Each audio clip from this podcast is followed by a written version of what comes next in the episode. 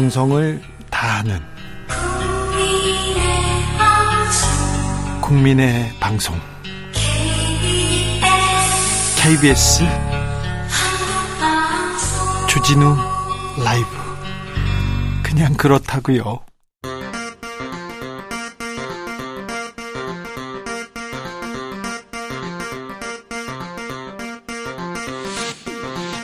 주진우 라이브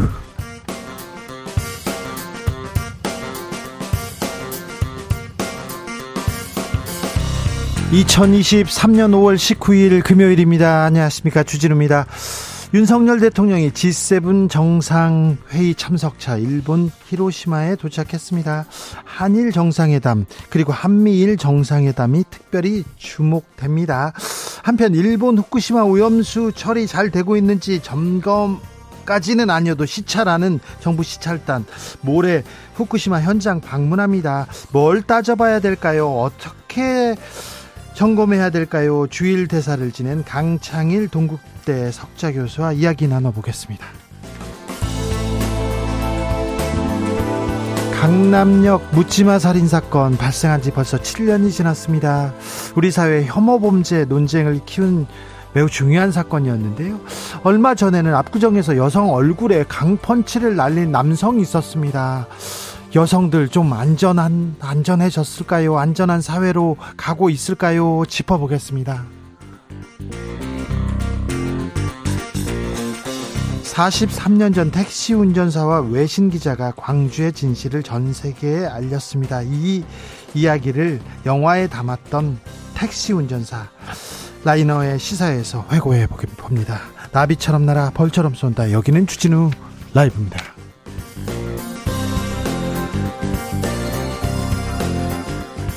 오늘도 자중차에 겸손하고 진정성 있게 여러분과 함께 하겠습니다.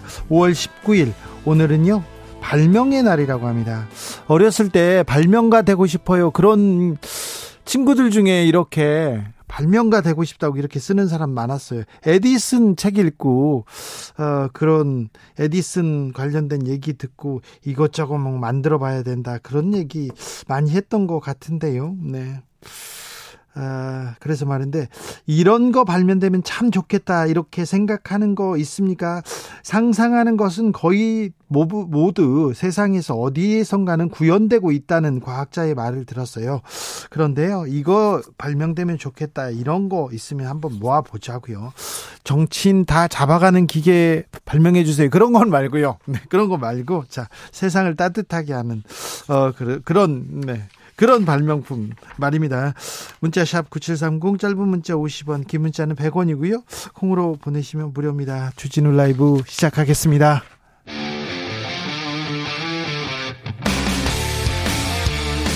탐사보도 외길 인생 20년 주 기자가 제일 싫어하는 것은?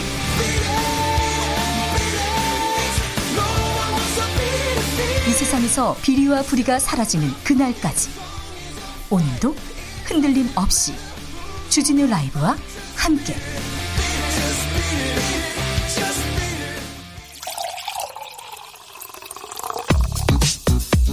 진짜 중요한 뉴스만 쭉 뽑아냈습니다. 주스 정상근 기자 어서 오세요. 안녕하십니까. 윤석열 대통령 일본에 갔죠? 네, 어, 오늘 오후 일본 히로시마에서 열리는 주요 7개국 정상회의 참석차 출국해서 현지에 도착했습니다. 어, 이번 방일은 2박 3일 일정이고요. 어, 기시다 일본 총리와 함께 히로시마 한국인 원폭 희생자 위령비를 찾아 헌화할 예정입니다. 어, 이에 앞서 오늘 저녁 한국인 원폭 피해자 10여 명을 만날 예정입니다. 후쿠시마 오염수 시찰단 다음 주에 간다고요? 네, 일본 후쿠시마 제1원자력 발전소의 오염수 처리 과정을 시찰하는 한국 정부 대표단이 오는 21일에서 26일 5박 6일의 일정으로 후쿠시마 원전 현장을 방문합니다. 어, 국무조정실은 일본의 오염수 정화 및 방류 시설 전반의 운영 상황과 방사성 물질 분석 역량 등을 직접 확인하고 우리 국민의 건강과 안전을 위해 더 필요한 조치를 도출할 계획이라고 밝혔습니다. 국민의 건강과 안전을 위해서 오염수 확인해야 될 거 아닙니까? 어, 그런데 그건 아닌 것 같은데요. 유국희 원안위원장이 단장을 맡았는데 어, 도쿄전력 및 경산성 관계자들과 기술 회의를 해서 어, 후쿠시마 원전의 전반적인 현황, 향후 계획 등을 논의할 것이라고 밝혔습니다. 어, 또한 다액종 제거 설비, 해양 방출 설비의 설치 상태와 성능 점검 결과 등을 집중적으로 확인할 것이라고 했고요. 이 알프스 처리 후 오염수의 농도 분석 결과 등을 어, 중점적으로 점검할 것이라고 밝혔습니다. 좀 복잡한 기술적인 얘기가 나오는데 아, 정부에서 정부에서 자꾸 일본 입장을 들어요. 그래서 뭐 어, 검증은 우리가 하는 게 아니다. 일본 정부가 한다. IAEA가 한다. 이렇게 얘기하는데 일본 정부 믿을 수 있습니까? IAEA 믿을 수 있습니까? IAEA가 일본하고 유착된 건 누구나 다 아는데요. 아, 그 부분에 대해서 좀 부러지게 국민의 안전, 건강을 책임지고 좀 담보할 수 있도록 그렇게 노력을 하는 자세를 좀 보여줬으면 좋겠어요. 오늘 국민의힘에서는 후쿠시마 오염수 1리터, 1리터 마실 수 있다는 교수님 국회로 초청했던데 일본 입장을 이렇게 대변하는 1리터 마시는 걸 보던가요? 1리터 마시게 하시던가요? 바닷물 오염수 1리터 마시면 멀쩡한 사람도 힘들어요. 쓰러집니다. 차력사 아니면 힘들어요. 그런데 자꾸 아, 참 아, 매우 중요한 일인데 이번에 윤석열 대통령이 가서 오염수 관련해서도 우리 국민 입장에서 똑부러지게 우리 국민은 우려하고 있으니까 담보해라 이렇게 안전하게 해라 이렇게 한마디 하셨으면 좋겠는데 잠시 후에 저희가 좀 어, 한일 정상회담 이번 일본 순방에서 따져야 할 부분 챙겨 보겠습니다. 국민의힘은 민주노총 비판 이어가네요. 네, 국민의힘은 오늘 최근 벌어진 민주노총 건설노조의 이 서울도심 1박 2일 총파업 결의대회를 두고 귀족노조의 횡포, 불법 탈법 시위라고 규정하며 강력 대응을 주장했습니다. 경찰에서는 거의 집회의 자유를 무시하는 듯한 표현의 자유를 거의 억압하는 듯한 말을 하는데 이거 법을 어기는 겁니다. 경찰청장님. 이거 법대로는 하셔야 될 거 아니에요. 아, 걱정입니다. 물대포 얘기도 나와요. 네, 박대출 국민의힘 정책의장은 물대포를 없애고 수수방관하는 물대응으로는 난장 집회를 못 막는다라는 말을 했습니다. 오늘 아침 조선일보도 일명 기사를 통해 문재인 정부 5년 동안 경찰의 수사력과 공권력이 모두 무너졌다라면서 이 문재인 정부는 시위 진압 장비인 물대포도 모두 폐기했다라고 말했습니다. 자, 문재인 정부 뭐 비판하는 거 국민의힘에서는 알겠는데 경찰의 수사력과 공권력이 무너졌다고요? 경찰의 수사력이 수사권을 줘가지고 수사력이 커졌는데요. 그다음 그다음에 공권력이 무너졌다고요? 훨씬 경찰은 만족하고 더 좋아졌는데요. 아, 이 부분에 대해서도 저희가 또 시간을 가지고요. 특집으로 한번 다뤄 봐야 되겠습니다. 그런데 경찰청장 입에서 나온 집회 자유를 거의 무시하는 듯한 발언, 이거 굉장히 위험한데, 위험한데 지적하는 소리가 없어서 제가 한마디 했습니다. 이성만 무소속 의원 어, 민주당 전당대 돈봉투 의혹과 관련했죠. 검찰에 소환됐습니다. 네, 지난 2021년 민주당 전당대회 당시 당내 돈봉투 살포 과정에 개입한 의혹을 받고 있는 무소속 이성만 의원이 오늘 오전 검찰에 출석을 했습니다. 이 정당법 위반 등의 피의자 신분인데요. 이 사건과 관련해 현역 의원이 검찰에 소환된 것은 이번이 처음입니다. 조명희 국민의힘 의원 이해충돌 논란 불거졌어요. 네, 국민의힘 비례대표 조명희 의원은 이 지오 CNI라는 회사를 설립해서 경영해온 사업가인데요. 네. 어, 이 회사의 본인 지분이 98%이고 이 딸과 남편이 번갈아 대표를 지낸 가족 회사네요. 네, 가족 회사입니다. 어, 그런데 지난 2022년, 2020년 어, 조명희 의원은 국회 토론회를 통해서 지리정보 시스템과 공간 영상을 활용해 홍수와 산사태를 극복하자고 주장했고 이 토론회 후 국민의힘 이종배 의원이 관련 예산 증액을 요청했으며 어, 이를 지오 CNI와 다른 회사 한 곳이 용역을 따냈다고 합니다. 그랬죠. 자, 이종배 의원이 관련 예산 증액했어요. 혹시 이종배 의원한테 후원했습니까? 네, 조명희 의원이 이종배 의원에게 정치후원금 500만 원을 보냈다고 뉴스타파는 보도했습니다. 자, 이해충돌 논란에 딱 떨어지는데 이 문제는 어떻게 되는지도 지켜보겠습니다. 전우원 씨 어머니가 전두환 씨 비자금 관련한 직접 증언을 했어요. 네, 전두환 씨 차남 전재용 씨의 두 번째 부인이자 전우원 씨의 모친 최모 씨가 KBS 취재에 전두환 씨 집에서 다량의 돈다발이 있었다라고 증언했습니다. 이 최모 씨는 연희동 자택에 어디에서 나왔는지 모를 만 원짜리 국권 지폐가 다발로 잔뜩 쌓여 있었다라면서 이 며느리들이 모여 신권 만 원짜리와 섞어 재포장하는 작업을 했다라고 말, 뭐, 말했습니다. 전우원 씨 그리고 전우원 씨 어머니가 전두환 비자금 관련해서 구체적이고 직접 직접적인 증언을 하고 있습니다. 자기 이름으로 회사를 만들었다. 내 계좌로 누가 돈을 보내줬다. 이게 직접 증거가 나왔는데 왜 수사가 안 될까요? 왜 아, 전두환 비자금을 찾기 위한 정부의 노력 그리고 공권력의 노력이 하나도 없는 걸까요? 저는 이 부분이 의아합니다. 의, 의아해요.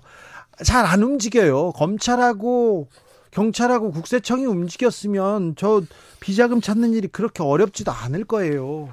않을 거예요. 아, 이 부분을 쫓아야 되나. 아, 고민이 깊어집니다. 음, 고민됩니다. 여군 간호장교가 BTS 멤버를 만나, 만나기 위해서, 진이죠. 진을 만나기 위해서 무단 이탈을 했다고요?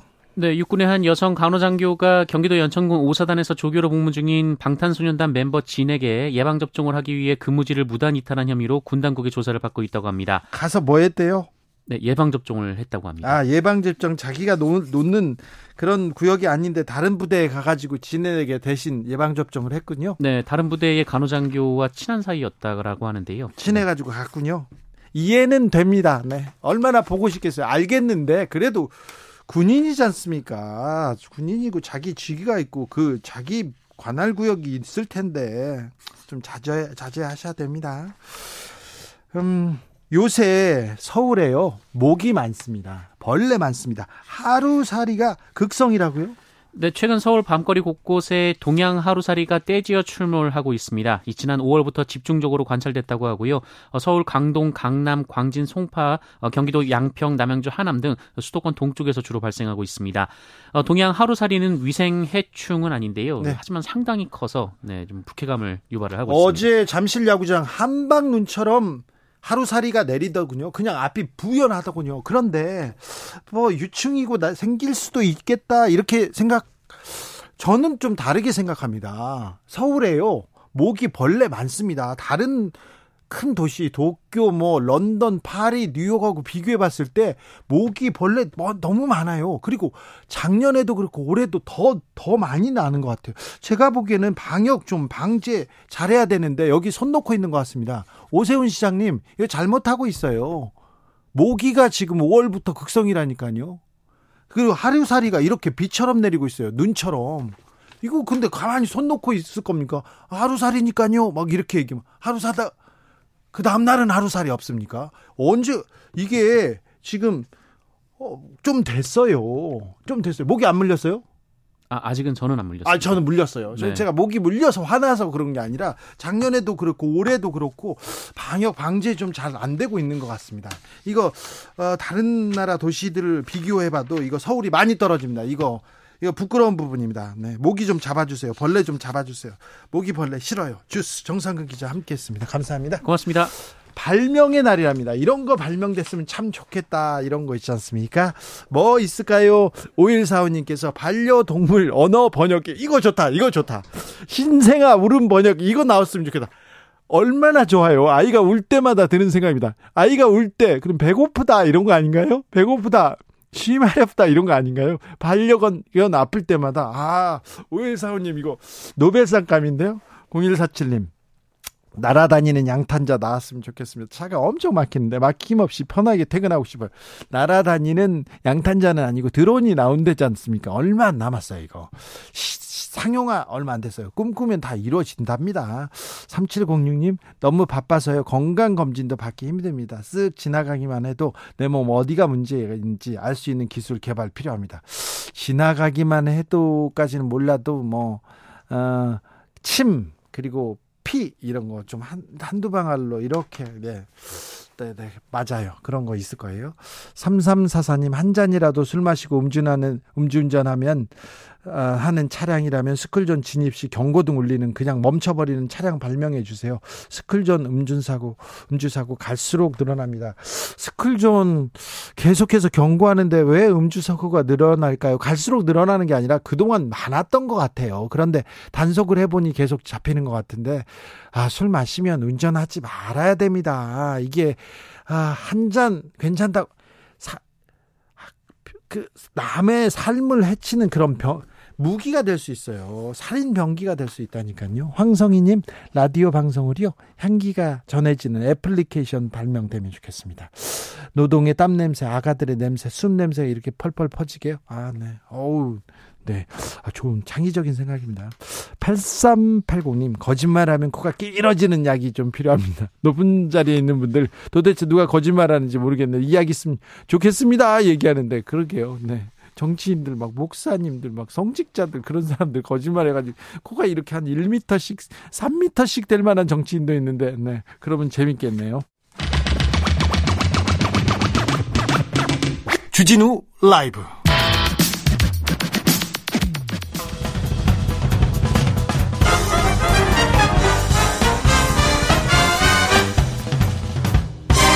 훅 인터뷰 모두를 위한 모두를 향한 모두의 궁금증 훅 인터뷰 2016년 5월 17일 새벽이었습니다. 서울 강남의 한 화장실에서 20대 여성이 모르는 남성에게 묻지마 살해를 당했습니다. 범인은 여성에게 무시당해서 범행을 저질렀다 이렇게 말했는데 이 범인 남자 보고는 그냥 피했어요. 여성한테만 이랬습니다.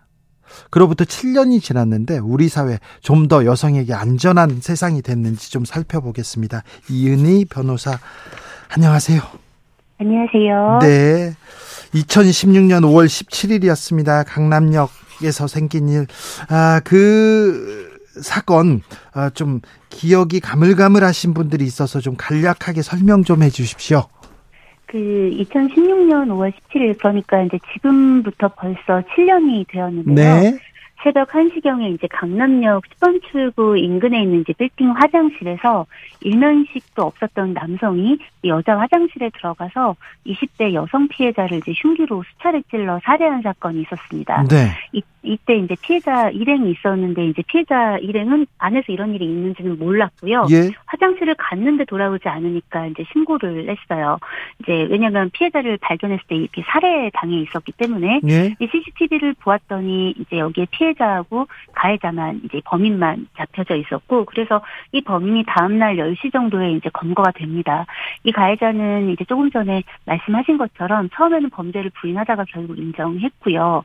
이제 이 사건이 당시 여성 혐오 범죄, 여성의 안전에 대해서 이렇게 누적되어 있었던 사회적인 이제 불안이나 불만에 불을 붙이면서 이제 이 당시에 이 피해자를 위한 추모 행렬이 이어졌었습니다. 네, 강남역에 꽃 한 송이 바치겠다. 그리고 편지를 놓고 가는 사람들 많았습니다. 저도 네. 가서 이렇게 좀 가슴 아픈 얘기를 듣기도 했었는데요. 네. 아, 예, 우리 사회의 혐오 범죄, 혐오 범죄에 대한 고민 시작하는 그런 촉발시킨 사건이었어요. 네, 네, 그렇습니다. 이 사건이, 그러니까 이전까지는 그냥 이거를 그냥 볼 때는 아 그런 살인 사건이 있었어, 뭐 누가 개인이 그렇죠. 운이 개- 나빴나 보다 이제 이렇게 생각을 개인적 했었지만 일탈이다, 우발적인 범행이다, 뭐 그렇게 생각했어요. 네, 그렇지만 이제 이때를 필두로 이제 사람들이 인식하게 됩니다. 네. 왜냐하면 이거는 사실 국내에서 가장 대표적인 여성 혐오 범죄, 여성 폭력 사건으로 이제 꼽히는 사건이고요. 네. 그래서 이 사건의 화두가 그때나 지금이나 우리 사회에 서 여성들이 안전한가의 문제를 던지는 그런 사건으로서 이제 굉장히 모두의 공분을 사게 되는 부분이 있었습니다. 네. 그래서 이제 이런 사건, 이 사건을 토대로 우리의 어떤 여성들의 사회에서의 삶과 그다음에 이제 여성들이 이렇게 맞닥뜨리게 되는 죽음이라는 문제를 사회 구조적으로 좀 바라보게 되는 그런 계기였던 거죠. 네. 아, 강남역 추모 공간에 우연히 살아남았다 이런 내용의 포스트잇 많은 사람들이 공감했는데 네. 아, 그 7년이 지난 지금 우리는 조금 나아졌습니까? 우리 여성들은 조금 안전해졌습니까? 사실 그 이제 7년이 지난 지금 상황에서 이제 정부나 이제 이렇게 그 이걸 안전하다고 생각하는 이제 위험을 느끼지 않는 쪽에서는 많이 안전해졌잖아. 그동안 노력했잖아. 뭐 시끄러웠잖아. 이제 이렇게 이야기를 하십니다.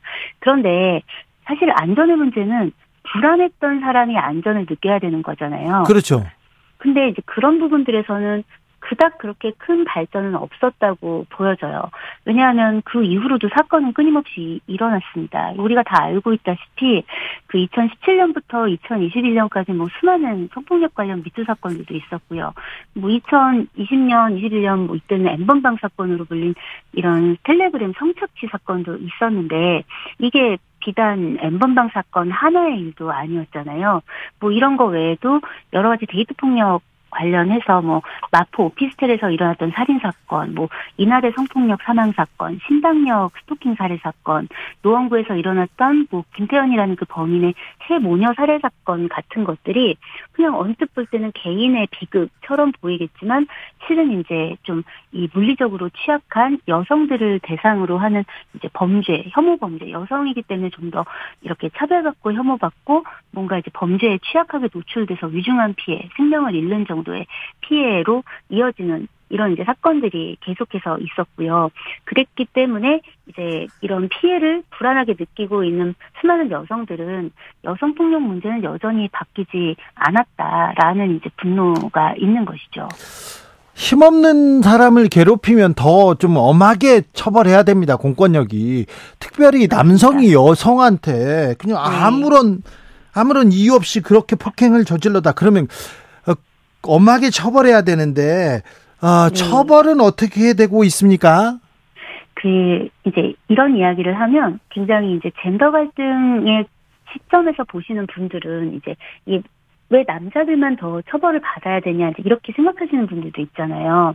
뭐 남자가 남자를 때리든 남자가 여자를 때리든 여자가 남자를 때리는 거랑 다 뭐 같은 거 아니냐 이제 이렇게 생각을 하시는데 아, 이 않죠. 부분의 문제에서 우리가 폭력에 대한 인식이 되게 왜곡되어 있고 제대로 인식되어 있지 않음을 알 수 있어요. 예. 한국 사회의 법이 혹은 법의 적용이 어떠냐면 재산범죄에 되게 민감합니다. 예. 왜냐하면 재산범죄는 가진 사람들이 피해자잖아요. 그렇죠. 그러니까 이 재산범죄에 대해서 이제 의율하고 법으로 의율하고 있는 어떤 법조문이나 네. 이걸 적용할 때 보면 굉장히 엄격하지만 폭력의 문제에서는 사실 굉장히 좀 이 재산 범죄하고는 좀 달리 좀 약한 처벌 예. 그리고 조금 좀 약한 보호 조치 같은 것들을 가지고 있어요. 그렇기 그렇죠. 때문에 이제 그런 것들이 법도 제대로 되어 있지 않은데 우리가 폭력의 문제는 어떠냐면 강한 사람이 약한 사람을 대상으로 범죄를 저지르기가 쉽습니다. 그렇죠. 예. 네, 봤을 때 여자가 남자를 덜 때리는 건 여자가 남자보다 착해서가 아니에요. 힘 내가 누군가를 때렸을 때, 그렇죠. 내가 공격을 받고 내가 한 대 때렸는데 두 대 맞을 수 있고, 내가 강도 1로 때렸는데 내가 강도 5로 맞을 수 있다고 생각하면 누가 그 공격을 쉽게 하겠어요. 그렇죠. 근데 아동을 대상으로 노인을 대상으로 장애인, 여성 이제 이렇게 취약한 계층이 이제 이런 폭력 피해에 자주 노출되게 되는 건 약자 이기 때문이고요. 예. 그것을 알고 그렇기 때문에 범죄로 나아가는 건 똑같이 동일한 어떤 물리력을 가지고 있는 상황에서 발생하는 이런 우발적인 폭력보다는 당연히 더그 중하게 처벌돼야 되는 게 맞는 것이거든요. 그런데 아직까지도 우리 사회가 이런 어떤 이 혐오 범죄나 차별을 근간으로 깔고 일어나는 폭력에 대해서 이걸 좀 가중해서 처벌해야 하는 어떤 그 혐오 관련 그 범죄에 대한 법률 같은 것들은 여전히 그 정비되어 있지 않은 상태입니다. 네. 그래서 법원이 뭐 가중해서 처벌한다고는 하지만 그런 부분들이 이제 당사자에게나 이걸 지켜보는 이제 국민들의 어떤 법 감정에는 현저히 미치지 못하고 있는 게 현재 상황입니다. 맞아요. 법이 공권력이 네. 사회적 약자한테 약자를 보호하는 데서 좀 시작돼야 되는데 우리 네. 법과 공권력은 있는 사람들의 권리, 재산을 네. 지키는데 너무 히- 힘을 쏟는 거 아닌가 그런 생각은 계속 하게 됩니다. 며칠. 전에요 압구정동에서 어떤 남자가요 여성을 여성의 얼굴을 강펀치로 주먹을 때려요 주먹으로 얼굴을 네. 이거 거의 살인 미수 아닙니까? 사실 이게 그 폭행에 있어서도 법에서 이 머리 위, 가슴, 그러니까 이 목, 가슴 있는 이 윗부분을 때리는 거는 좀 더 중한 고의로 봅니다. 예. 게다가 이제 이게 만약에 일면식도 없는데 그런 행위로 만약에 나아갔다면 사실 이거 되게 전형적인 어떤 혐오와 차별을 깔고 있는 범죄입니다. 네. 근데 이런 범죄가 흔해요. 사실 얼마 전에도 강남역에서도 있었고요. 그리고 되게 만약에 운이 나쁘다고 하면은 굉장히 중한 상해로도 이어질 수도 아 그러면요. 그러면요 네. 근데 이런 것들이 이제 언론에 알려진다든가 아니면 이제 굉장히 중한 상해와 뭐 이제 성폭력 같은 것이 의심되는 얼마 전에 왜 우리 보도가 돼서 굉장히 많이 공분을 샀던 부산에서 왜 부산 서면에 있는 한 오피스텔 1층에서 일어난 뭐 돌려차기 있었던 네. 이라고 말해줬던 네. 그런 정도의 어떤 피해와 그런 정도의 언론 보도가 이루어지지 않으면 사실 그 사건이 양형을 어떻게 받았을까, 그러니까 처벌을 어느 수준으로 받았을까 생각해 보면 굉장히 그 마음이 아프고 안타깝고 하는 부분들이 있는 것이죠. 그렇죠. 보도되거나 관심이 있으면 판사님들이 또 중하게 또 처벌합니다. 네. 그런데 또 그렇지 않으면요. 않는 사건은 집행유예 벌금 그리고 또 뭐 좋은 게 좋은 거다. 이렇게 맞습니다. 또 이런 판결이 나와서 항상 좀 안타까웠습니다. 다혜 님께서 진짜 당장 나에게도 네. 일어날 수 있는 일인데 어떻게 대응해야 될지 모르겠어요. 아, 저 주변에 주변에 물어봐도 이렇게 폭력 뭐 무섭다 두렵다 이렇게 생각하는 분들이 많더라고요. 한국 안전한 사회 아닌가 이렇게 생각했는데 이건 남자들의 생각인 것 같습니다. 좀 더 살펴봐야 될 것 같아요. 네, 맞습니다. 왜냐하면 이게 여성들이 느끼는 입장에서는 당장 방어력이 없는데 내가 뭘 할 수 있지라고 생각해보면 뭐 그렇다고 호신술을 배우고 뭐 호루라기를 갖고 다니고 말은 이렇게 하지만 그걸 불고 뭐 호신술을 하는 사이에 사람이 죽을 수 있, 있잖아요. 네, 그래서 실제 제가 호신술을 배우러 갔을 때안 되게. 비극적이게도 네. 그 코치님이 이런 말을 하시더라고요. 예. 그냥 예. 한대 맞고 말아라. 호신술로 대항하는 순간 그게 물리적 차이가 있기 때문에 오히려 더 많은 피해를 야기할 수 있다. 그런 말을 사실 저만 듣는 건 아닐 네, 거잖아요. 저도 오랫동안 취재해봤는데요. 폭력 사건. 아, 누가 이렇게 강도가 왔을 때는요, 차라리 있는 돈을 주는 게 낫습니다. 거기서 자극하거나 거기서 뭐 대항하다가 우발적으로 더 많이 더 큰 사고가 생기기도 하기 때문에 확실히 네. 제압할 수 없으면 네. 제압할 수 없으면 아 이건 좀 그래서 잘 이런 문제들에 대해서 개인적으로 어떤 대응들을 우리가 우리가 개인적으로 조심하는 것만이 능사는 아니겠죠. 가해자들을 우리가 어떻게 응징하고 있는지 네. 그리고 우리가 우리 사회 문화가 이렇게 여성을 약한 사람을 대상으로 폭력을 휘두르는 것에 대해서 전반적으로 정말 그걸 한심하게 보고 정말 굉장히 나쁘게 보고 예. 그런 것들이 법으로도 적용되고 문화적으로도 공고히 자리 잡을 때 사실 그때 우리는 함께 보호받는 게 아닌가라고 생각합니다. 네, 그런 데 지난 대선에 20, 30대 젠더 갈등이 부각돼 가지고 굉장히 마음 아팠는데 윤석열 네. 정부 들어서 여성들 네. 좀 안전해지는 정책 좀 내놓고 있습니까? 사실 이제 이게 뭐 어느 정부의 문제라기보다는 사실 전반적으로는 여전히 한국 사회는 여성의 안전에 대한 어떤 감도는 감수성은 굉장히 낮습니다. 그런데 제일 우려가 되는 부분은 사실 우린 국민이잖아요. 내가 뽑았냐 안 뽑았냐를 떠나서 현재 정부가 잘해주는 게 국민의 삶과 직결되고 그러니 잘해주길 바란단 말이에요. 그렇죠. 잘해줘야죠. 네. 그런데 지금 현재 정부의 입장은 이 여성 어떤 젠더 이런 문제에서 구조적 차별이 없다는 거잖아요. 근데 이 말이 국민의 절반은 설득이 되겠습니까? 그러니까 전제가 차별이 없다는 건데 뭐 여성 그러다 보니까 여성 정책 태반이 네. 출산과 육아에 맞춰져 있습니다. 그런데 출산과 육아도 살아 있어야 건강하게 존재할 수 있어야 가능한 거잖아요. 그렇기 때문에 지금 현재 정부 들어서 이제 뭐 다른 정책을 다 떠나서 여성의 안전이라든가 평등한 삶 이런 부분에 대한 정책은 좀 많이 미진하지 않나라는 생각이 들고 이런 게 이렇게 말할 수 있는 자리에서 좀 정부가 신경 써주면 좋겠다라는 이야기는 꼭 드리고 싶습니다. 네, 오늘 말씀 감사합니다. 이은희 변호사였습니다. 감사합니다. 감사합니다. 교통정보센터 다녀오겠습니다. 임초희 씨.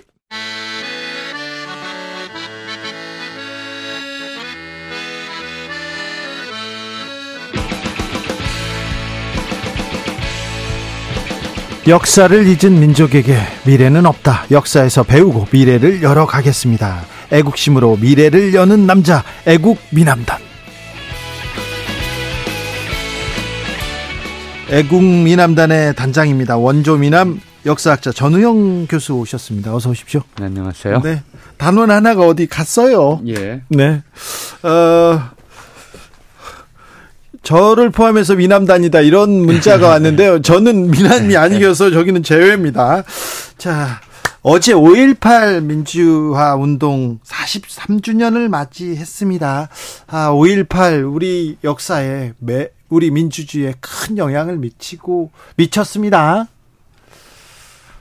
음, 그래서 5.18을 새겨봐야 될 것 같습니다. 대통령도 가서 이렇게 기념사를 이렇게 했는데요. 어떻게 보셨어요? 이번 5.18을? 어, 일단 좀 마음이 언제나 무겁죠. 네. 어, 제가 그때 막 이제 대학생이 될 무렵에 고등학교 3학년 때 5.18이 있었고. 아, 그렇군요. 예, 대학교 들어가자마자 이제 5.18과 관련된 수많은 이야기들 속에서 이제 청년 시절을 보냈기 때문에. 그러면 저기 선생님은 예. 대학 생활을 거의 광주 얘기로 광주의 아픔으로 아. 이렇게 그러니까 보냈겠네요. 어, 81년 5월 18일 날 그때 이제 전 1학년 새내기였으니까 어, 도서관 앞에 광장이 서울대 도서관 앞에 이제 잔디 광장이 있어요. 예. 그러니까 그 주변에서 예, 도시락을 먹고 있었어요. 예. 근데 도시, 도서관 난간에서 무슨 소리가 들려서 이렇게 쳐다봤는데 어 누가 거기서 뛰어내렸어요. 아, 그러니까 그게 이제 당시 서울대 경제학과 4학년 김태훈 형이 예. 5.18의 진상규명을 촉구하면서 이제 투신했던 거죠. 많은 어. 사람들이 많은 학생들이 음. 우리가 우리가 비겁해서 우리가 용감하지 않아서 광주에 비극이 있었다. 그래서 아픔을 가지고 있었던 학생들 그렇죠. 그런 많았습니다. 트라우마가 이제 대학 시절 내내 사실은 그런, 그런 것들이 우리 사회 민주주의의 씨앗이 된 것이긴 예, 한데 그래서 5.18, 5월 18일에 마음이 아픈 것인데 기념사를 들으면서 마음이 더 무거웠어요. 어, 대통령 기념사 말씀을 좀 들어보면 다른 데서 하신 말씀하고 늘 똑같아요. 강조점은 네. 자유민주주의 체제를 위협하는 세력과 맞서 싸우자. 네. 그 전에도 여러 번 얘기하셨죠. 경제 발전이 5.18 정신 계승이다. 근데 이게 이제 제 경험에서 또는 이제 저희가 그 시절을 살았던 사람들의 기억에서 보자면 자유민주주의 체제를 위협하는 세력이라는 누명을 써왔던 분들이 오랫동안 예. 이저 5.18 희생자와 유가족들이거든요. 그렇죠. 네. 그분들을 향해서 전두환 정권, 노태우 정권 때내 광주 사태라고 부르면서 자유민주주의 체제를 위협하는 세력이라고 그랬고. 그렇죠. 만약에 그 자유민주주의 를 체제를 위협하는 세력이 아니라 어, 5.18 희생자와 뭐 이- 이분들이 자유민주주의 체제를 지키기 위해서 이제 싸웠다고 한다면 그럼 이제 자유민주주의 체제를 위협하는 세력은 박정희 유신 체제와 전두환 이제 군사 독재잖아요. 그렇죠. 예, 근데 그 체제들에 대해서 맞서 싸우자는 얘기를 하시는 건지 그동안에 이제 네. 저 어, 정부의 일관된 주장들을 보면 그래서 아, 유가족들이 이 얘기를 들었을 때 얼마나 좀 마음이 답답했을까 하는 것이 첫 번째였고 또 경제 발전이 5.18 정신이다라고 얘기하는 거는 그야말로 이분들의 이제 그 정신을 좀 어, 어떻게 보면 현금화하는 것 같아서 어, 이제 경제 중심주의로 이렇게 치환해 버리는 것 같아서 어, 더 마음이 무거웠습니다. 그래서 지금 그런 것이 5.18 정신이 되어서는 그걸 기억돼서는 안 된다라는 생각이 좀 들었습니다. 네. 참 연설문 쓰시는 분이 좀 고민을 조금 더 하셔야 되겠어요. 좀, 좀 배려, 적어도 유가족이나 희생자들이 그 피해자들, 그 부상 입은 피해자들이 있잖아요. 많잖아요. 네. 이분들이 그런 말씀을 들으면 어떤 생각을, 어떤 느낌을 가질지 좀 배려하는 게 있어야 되는데 그런 네. 배려가 없어, 없는 예. 것 같아요. 민주주의, 민주화를 하, 그 피와 땀으로 이렇게 이루었는데 그분들에 대한 희생과 헌신에 대한 예우가 좀 어, 제대로 되고 있나 이런 생각을 해봅니다. 아, 광주 5.18 때마다 아, 전두환을 그냥 보낸 게 너무 한이 됩니다. 근데 사실은 뭐 전두환만 문제는 아니죠. 네. 저는 참 그런 생각이 들어요. 그 이번에 이제 그 손자 전우원 씨가 네. 어, 저 가서 사죄를 했고요. 네. 또그 전에는 노태우 씨 아들이 또 가서 네. 사죄를 했어요. 어, 이, 저, 5.18, 뭐, 그, 이제 공수부대의 그 강경 진압 또는 이제 무자비한 이제 구타와 이제 발포로부터 이제 시작이 된 사건이니까 그로 인해 가장 큰 이득을 본 사람들이 이제 그 후, 후손들, 아들과 손자들이 이제 인정을 했죠. 이 사건으로 인해서 이 일로 인해서 우리 가문이 얼마나 부당한 이득을 얻어왔는가. 네. 이걸 이제 고백을 한 거예요. 그런 점에서 이 사람들의 사과 사죄는 어, 상당한 의미가 있다고 생각을 해요. 예. 그런데 제가 이제 안타깝고 답답한 건 그런 거예요. 43년이 지났어요. 근데 아직도 그동안에 여러 차례 진상조사위원회를 했었고 과거사위원회에서 조사를 했었고 했는데도 아직도 아직도 밝혀지지 않은 것이 뭐냐면 왜 그렇게 5월 18일 당일에 공수부원들은 광기에 휩싸인 듯이 네. 사람들을 대검으로 찌르고 권봉으로 때리고 그렇게 무지하게 이제 에, 어, 대했는가 뒤이어서 왜 발포 명령은 누가 했는가 같은 이런 세부적인 사실들이 아직도 밝혀지질 않았어요. 자, 진상이 밝혀지지 않은 거죠. 그러니까 그런 것들은 이제 43년 지났으면 사실 공소시효도 지났잖아요. 네. 그 당사자들이 양심 고백을 할 만도 한데 제가 알기로는 43년 동안 딱 한 명의 공수부대원이 양심 선언을 했어요. 딱 한 명. 그것도 작년에서야 아, 네. 아, 정말 내가 잘못했다라는 얘기를 했을 뿐이지 아무도 그에 대해서 그 어, 진압 과정에서 지휘 관계 또는 이제 실행 관계 실행 어, 주체였던 사람들이 아무도 양심 에 따라서 당시 상황을 어, 고백하지 않았다는 것. 이건 아직까지 남아 있고 미래에도 이어질 우리 역사의 비극이다라는 생각이 듭니다. 우리가 일본에 대해서 여러 차례 그런 얘기를 해왔어요. 네. 뭐 이제 강제동원, 위안부 또는 관동대학살 뭐 이런 것들에 대해서 우리에게 사죄하라고. 근데 막상 우리 안에서 일어났던 우리 어, 국민을 대상으로 벌어졌던 이 이제 어, 잔혹한 범죄 행위에 대해서는 아무도 아직 단 한 사람 빼놓고는 그 지휘관이 직접 있었던 군 지휘관들이나 전두환 노태 본인들은 물론이고 아무도 사죄하지 않았다는 것 이게 참 아, 부끄럽고 답답한 일이죠. 네. 전두환 씨 오른팔이라고 불리던 장세동 전 아, 안기부장 그때는 공수 특전사령부 작전 참모를 지냈습니다. 그분이 그런 얘기를 했어요. 뭐 5.18 전에 이미 내려가 있었다 공수부대가 예. 그 얘기를 했습니다. 그리고는 뒤에다는 뭐 이건 역사가 다 이렇게 밝혀질 거다. 역사의 모든 문제는 시간이 도달하면 다 밝혀지게 돼 있다. 장세동이 역사를 얘기하더라고요. 와, 역사학자는 어떻게 보셨습니까? 사실은 이제 진실은 반드시 밝혀진다. 또는 사필 규정. 저는 이건 이제 역사와 관련한 대표적인 거짓말이라고 생각을. 잘안안 밝혀질 때도 많아요. 아니요, 대부분이 사실은 안 밝혀져요. 예. 밝히려고 아주 어 집요하게 노력할 때만 진실의 일단이 드러날 뿐이지 네. 전모가 대부분 밝혀지질 않아요. 네. 특히나 권력이 저지른 범죄들은 예. 어, 그 전모가 이제 드러나지 않고, 그리고 오히려 시간이 지날수록 점점 더 흐릿해져서, 뭐, 과거에는 분명한, 부인할 수 없는 사실이었는데, 시간이 지나면 이제 모호해지는 경우들이 굉장히 많거든요. 예를 들어서, 관동대학설은 우리 1923년에 있었던 이 일은 한국인들에게, 당시 일본에 있었던 한국인들은 누구나 기억하는 아주 명백한 사실이었어요. 예. 그 사건에 충격을 받아서 이제 유학 중에 귀국한 뭐 어, 대표적인 인물이 뭐 김서월, 나도향 이런 사람들이었거든요. 네. 너무 무서워서 도주해 온 거죠. 식민지로 일본에 유학해 있다가 그런 기억들이 살아 있는데 지금은 부정하잖아요. 일본이 예. 남경 대학살 30만 명이 학살당했다는 거. 일본에 저 중국에 가면 남경 대학살 전시관이 있어요. 예, 거기 예. 보면 정말 참혹해요. 예. 근데 일본 부정해요. 안 그랬다고. 심지어 요즘에는 이제 나, 일- 독일 내에서도 그 신나치주의자들은 예. 유대인 학살, 자- 어, 학살 자체를 부정하고 있어요. 예. 이런 거거든요. 명확하게. 그러니까 이건 일단 당시 기록을 다, 어, 이제 인멸하는 데 성공했다라고 하는 자신감의 표현이 아닐까 하는 생각이 들 정도로 네. 사실은 아닙니다. 그러니까 끝까지 아직도 어, 시간이 있는 동안에 좀 더 어, 아직 알려지지 않은 밝혀지지 않은 진실을 밝혀내려고 노력하지 않으면 네. 진실이 묻혀버리고 또 엉뚱한 이야기들이 어 뭐 가능한 이야기 또는 해, 새, 새로운 해석 또는 특이한 해석이라는 이 명분으로 돌아다닐 가능성이 있죠. 네. 전두환의 측근이라는 사람들이 떵떵거리면서 삽니다. 그 후손들은요, 정말 수백억 대 수천억 대 부자가 돼 가지고요, 그렇죠. 그렇게 잘 누리고 삽니다. 예. 너무 가슴이 터질 것 같아요. 그러니까 우리가 그런 이제 이른바 역사의 정의라고 하는 측면에서 보자면 이제 어 친일 그 반민족 행위자들의 재산 또 군사 독재 부역자들의 재산 특히 광주 5.18 이른바 내란 네. 주- 주범 그러니까 법을 이제 대법원에서 내란으로 확정됐으니까요. 주범들이죠. 내란 주범들 네.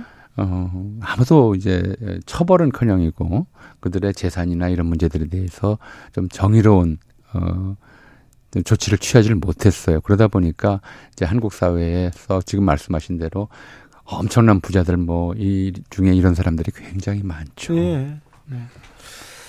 그래 전두환과 야합해가지고 돈 번 재벌들 그런 사람들이 전두환 때가 좋았다 이렇게 얘기합니다. 참 당신이 그 피해자의 그 희생자의 가족이라고 생각해 보세요. 그런 말이 나올 수 있는지 참. 1987년에 민주화의 봄 때, 네. 그때 광주에 음. 대한 얘기를 저는 처음 접했어요. 네. 그때 이렇게 비디오 테이프가 돌아다녔어요. 그렇죠. 그 잔인한 그 광주, 광주에서 그 공수부대원들의 학살, 그 장면이 담긴 그, 그 광경을 보고 얼마나 놀랐던지, 이런 일이 얼마 전에 우리나라에서 벌어졌다는데, 벌어졌는데, 이런 살인마들이 텔레비전에 다 나오고 있다는 게 정말 너무 놀랐어요. 그 당시 이제 80년 5월, 어, 이제 그 사건을 외부로 알리는 데는 지금 요즘도 이제 좀, 어, 언론에 자주 나오는데, 이제 천주교 정의구현 전국사재단, 네. 역할이 좀 컸어요. 그래서 네. 신부 한 분이 이제 거기서 탈출해가지고, 그러니까 거기서 광주에서 탈출해가지고 그 소식을 서울에 있는 이제 김수환 추기경에게 알리고 뭐 그랬, 근데 그 알렸다는 이유로 또 구속이 되기, 되기도 하고 네. 뭐 그랬었거든요. 그러니까 당시에 광주의 진실을 아는 것 자체가 정말 어 고통스러운 일이었고 또 그걸 알리는 것 자체가 범죄 취급을 받았어요. 그러니까 지금 서울에서 그 신문 신문하고 방송에서는 폭도들이 폭동을 일으켰다고 그렇게 보도했지 않습니까? 거의 보도도 안 됐어요. 네. 그러니까 이제 당시 제가 고등학생 고등학교 3학년이었으니까 뭐 이제 어, 대입 준비하느라 뭐 이렇게 신문을 제대로 볼 만한 시간도 없었지만 신문에 난 기사로는 광주에 뭐 소요 사태 발생 그리고 군이 최대한의 인내로서 자제하면서 어, 적절하게 대응하고 있다. 최대한 뭐, 인내로서 어, 어, 대검으로 대응하고 네. 있다. 뭐 이런 정도 네. 이제 보도가 나왔죠. 예. 그리고 오죽하면 이제 전남 매일 신보 기자가 사람들이 죽어가는데 우리가 그 낸 기사가 한 줄도 신문에 실리지 않는다고 해서 사장에게 집단 사표를 제출하기도 했고 광주 시민들은 방송을 틀어도 자기들 사람이 죽어가고 있고 사람들이 모여서 이제 거기에 대응하고 있는 소식이 광주 그목 광주에서 방송되는 TV에는 한 장면도 안 나오는 거예요. 거기에 이제 분노해서 MBC 광주 MBC에 불을 지르기도 했었고 네. 그런 일이 있었죠. 네, 불을 지를 만했습니다. 네, 했어요.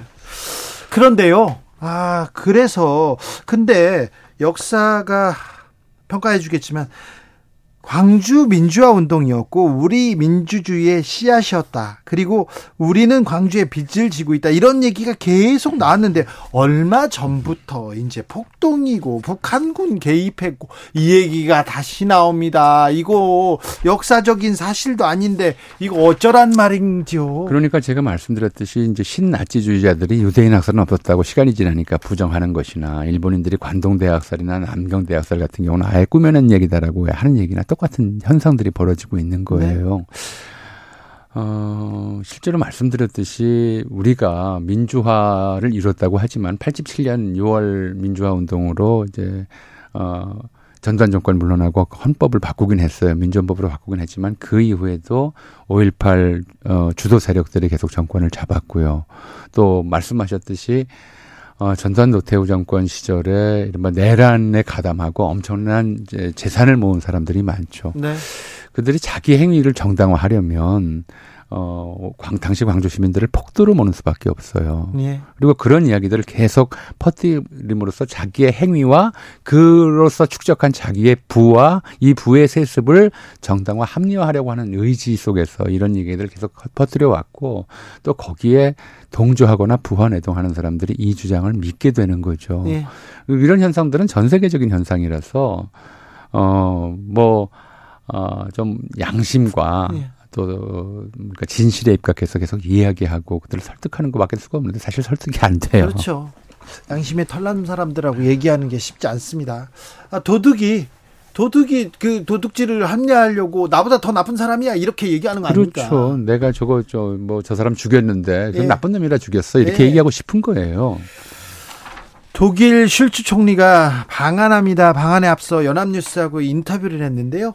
한일 관 관계 개선된 데 대해서는 아, 분명히 환영한다면서도 나치 유대인 학살에 대해서 사죄하는 사, 사진 이런 걸로 독일의 과거사 청산 노력에 대해서 여쭤, 봤더니 우리 시각에서 봤을 때 과거사 청산에 있어 종지부는 있을 수 없다고 얘기했습니다. 이게 그 양심의 소리일 텐데요. 우리 지도자들 또 일본의 지도자들 좀 생각해 봐야 될 것 같습니다. 5.18 정신 헌법 정신, 정신이다. 그러면서 헌법 전문에 수록하겠다. 이렇게 윤석열 대통령이 공약으로 외치고 지금도 이 얘기를 하고 있습니다. 여야 야나 똑같은 소리를 하고 있습니다. 헌법 수록에 대해서 이렇게 찬성한다. 이 부분은 어떤 의미를 갖습니까? 일단 좀 어, 시간 어떨지 모르겠는데 네. 어, 우리 역사가 어, 좀 세계적으로 좀 특수한 역사예요. 제가 볼 때는 네. 역사학자에서 보자면 일본에서는 이웃 나라 일본을 좀 보죠. 어, 원자 폭탄을 맞고 나서 일본 지성인들 사이에서 가장 나왔고 일본에서 가장 많은 이제 공감을 얻었던 이야기가 왜 원자 폭탄을 맞았느냐? 예. 우리는 no라고 못하는 사람들이라서 예. 맞았다라는 얘기였어요. 예. 일본 천황이 지시하면 무조건 yes만 외치는 것이 はい만 외치는 것이 예. 일본 국민의 덕목이라고 생각했지 그거 아니요라고 얘기하지 못했다라는 거죠. 근데 사실 일본 역사를 보면 네. 19세기 초에 에, 농민 いっき라고 해서 농민 반란들이 좀 각 지역에서 일어났었고요. 또 1919년에 쌀 부족해서 도시에서 쌀 소동이라고 하는 이제 일종의 약탈 소동들이 일어났는데 그거 말고는 일본에서의 군중들이 저, 그 모여서 하는 일들은 대개 남을 해치는 일들이었어요. 아, 그래요? 관동 대학살, 아. 뭐 군인들의 남경 대학살 이런 것들이었잖아요. 예. 그러니까 일본 내에서 이른바 국가 체제 또는 이제 국가 최고 통치자 반 정부를 대, 뒤에 대해 반대하는 대규모 민 대중운동이 일어난 적이 없어요. 아, 항상 잘해서 그런 것이 아니라 네. 그 그런 적이 없어요. 대단히 독특한 좀. 근데 사실은 많은 나라들이 그래요. 그래요? 우리나라가 좀 특별한 건가요? 그렇죠. 우리는 이미 네. 이제 그 저항의 역사죠. 어, 19세기에 들어와서 네. 또 19세기 이후 보면 이제 가보 그 동학민족 동학, 그다음에 의병 전쟁, 네. 3.1 운동, 해방되고 4.19, 5.18에 예. 이르기까지 정부가 잘못하면 뒤집으려고 들었죠. 아, 그렇죠. 그리고 모여도 이게 보통 모이는 게 아니란 말이에요. 네. 가보농민 전쟁 당시에 사망자만 한 40만 명 이상으로 추정이 되고요. 3.1운동도 전국에서 100만 이상이 모였단 말이에요. 특히 뭐 2016년, 17년 촛불 같은 때에는 어, 광화문 광장에만 많을 때 200만이 넘게 모이는 네. 그런 식의 대규모 대중운동의 역사를 가지고 있어요. 이게 한국적 특성일 뿐만 아니라 그리고 이런 식의 이른바 이제 잘못하는 정부에 대해서 국민이 목숨을 걸고 또는 이제 생명의 위협을 무릅쓰고 일어서는 것 이게 우리 헌법이 뭐로 돼 있냐면 헌법 전문에 80, 네. 재헌헌법에 그렇게 나와 있어요. 그게 87년 제정된 헌법에도 그대로 들어가 있는데 정의 인도와 동포애로서 민족의 단결을 공고히 한다고 돼 있어요. 네. 정의 인도와 동포의 그렇죠. 순이에요. 3.1운동 공약 3장 첫 번째가 금일 5인의 착오는 우리의 이 행동은 정의 인도 생존 존영을 위한 민족의 요구라고 나 있어요. 정의가 맨 앞에 있네요. 생존보다 정의 인도를 앞에 두는 거예요. 예. 그렇기 때문에 목숨을 걸고 싸울 수가 있는 것이고 의를 지키는 거죠. 그렇죠. 그게, 그게 한국적 그 이른바 현대사, 근대사, 현대사의 전통이기 때문에 네. 이런 것들은 이런 것들이 식민지를 겪고 나서 식민지를 겪고 난 국가 중에서 유일하게 선진국 대열에 올라선 힘이었다고 저는 생각을 하거든요. 아, 그렇죠.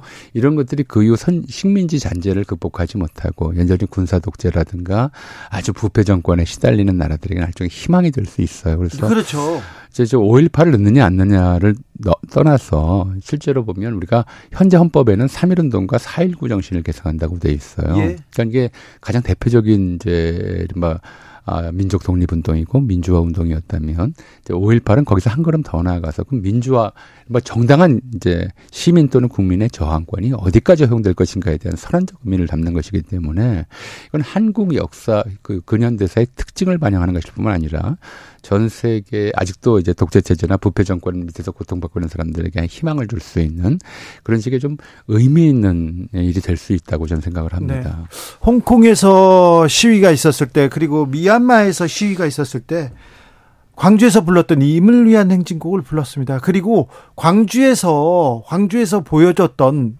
어, 한국의 민주화에 대한 의지, 민주화 정신 이런 게 우리한테 영향을 미쳤다는 얘기를 듣고 너무 네, 가슴 벅찼습니다. 사실은 이제 우리의 5.18의 기억은 이제 1900 그러니까 21 20세기 들어와서 20세기 네. 후반기에는 전 세계에서 굉장히 좀 중요한. 그래서 이 5.18 관련 문서들은 유네스코 세계유산으로 지정돼 있잖아요. 예. 민주운동으로. 예. 그렇죠. 그런데 전 세계에서도 다 알아주는 5.18 민주화 운동에 대한 정신을 우리 안에서 폄훼하는 목소리가 나오고 좀 그게 커진다는 거 그게 좀 걱정이에요. 걱정스러운 현상이죠. 네. 근데 뭐주 기자님 같은 분들이 좀 어, 계속 좀 그런 사람들 좀 야단치고 설득하고 네. 하는 일들을 계속 하는 수밖에 없을 것 같아요. 그래요. 예. 어, 자 일본은 몰라도 우리는 정의에 입각해서 네 정의에 그렇죠. 입각해서 역사에 입각해서 해야죠. 그러니까 어, 그런 거였어요. 그 5월 27일이었죠. 이제 그 어, 전남도청 진압됐을 때. 네. 근데 마지막으로 울려 퍼진 소리가 우리를 잊지 말아 주세요였어요. 네. 네. 그러니까 이제 우리는 죽는다. 다만 우리가 죽더라도 우리를 잊지 말아주세요. 그렇죠. 살아남은 사람들에 대한 부, 마지막 부탁이었고 죽는지 않으면서 거기서 네. 남았잖아요. 네. 그 살아남은 참... 사람들의 책무는 이제 네. 잊지 않는 것, 진상을 네. 밝혀내는 것, 그리고 진실을 잊지 않는 것이다. 잊혀져서는 안 되는 사건이 있습니다. 잊어서는 안 되는 사람도 있습니다. 전호영 선생님 감사합니다.